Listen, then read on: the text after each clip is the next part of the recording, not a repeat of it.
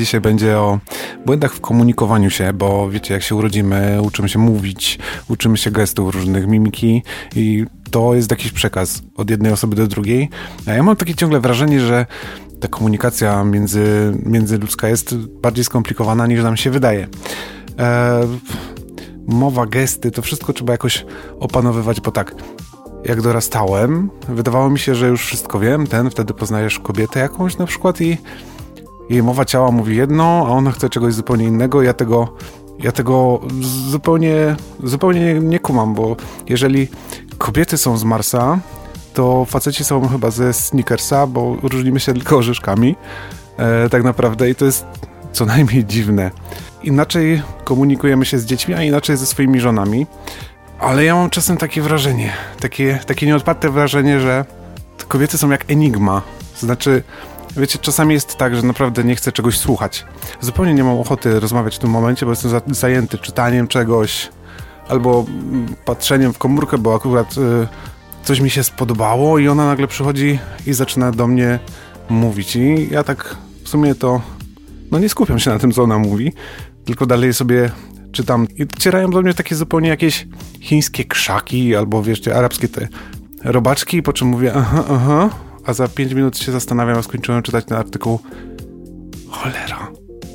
Czego ona ode mnie chciała? O, o, o, czym ona do mnie mówiła? W ogóle jednym uchem wpadło, drugim wypadło.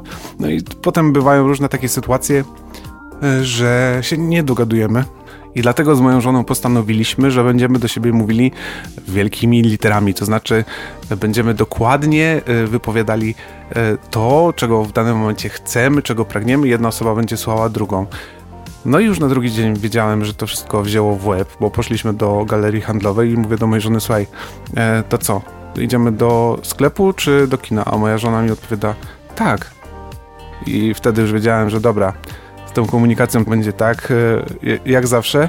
No i próbujemy. To nie jest łatwe żyć w związku, przekazywać sobie jakieś informacje, które docierają, żeby zapamiętać choćby, choćby taka e, lista zakupów. Ja nie jestem w stanie zapamiętać więcej niż sześciu, sześciu, sześciu? Sześciu rzeczy, które mam kupić i zawsze proszę o wysłanie mi tego SMS-em, po czym dostaję SMS-a z listą zakupów.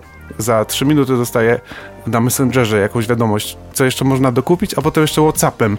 I tak chodzę w tym sklepie, się wnerwiam i mówię, no właśnie to jest ten problem z komunikacją. Ale nie tylko, nie tylko z żoną mam taki problem, bo to dokładnie y, tak samo działa, jeżeli chodzi o dzieci. No bo wiecie, jak to jest. Dzieci siedzą y, na tych komórkach, patrzą na te, w te telewizję i oglądają coś i do nich tak samo mówisz, słuchaj, posprzątaj pokój i ja bym chciał, żebyś to zrobił teraz, bo, e, bo, bo jest mi to bardzo potrzebne do tego, żeby się dobrze czuć. A dzieci, e, tak, tak, tak, tak, to no, no, no, mhm, mhm. I tak za 10 minut siedzisz i no ej, miałeś cię posprzątać. Potrzebuję, żeby to było posprzątane. I wtedy są takie trzy magiczne słowa, których ja nienawidzę. Nienawidzę, one są w moim słowniku po prostu na zawsze wykreślone. Zaraz? Już? Zaczekaj. I te słowa doprowadzają mnie po prostu do szewskiej pasji. I wtedy mówię nie. Albo teraz, albo nigdy. I to wtedy tak budzi się we mnie taki samiec alfa, taki, taki prawdziwy pan domu. Wyciągam swojego smartfona i mam taką zarąbistą aplikację. To się nazywa Family Link bodajże, czy coś tam takiego. Wyciągam tą aplikację, tam mam dwa telefony, e, którymi mogę zarządzać. Moich dwóch e, najstarszych córek wchodzę na tą aplikację, ona ma taką cudowną cechę, że naciskasz guzik i robisz tak, blokuj. I siedzę i sobie myślę, haha, kto tu jest górą, ale od razu zaraz przychodzi z tyłu głowy taka informacja gdzieś do przodu, bzzu, Mówi, o nie, uwaga, w nerw za 3, 2, 1 i z dużego pokoju słyszę najstarsza córka. To nie fair! Tata, to nie fair! Co ty zrobiłeś? Czy jest głupie?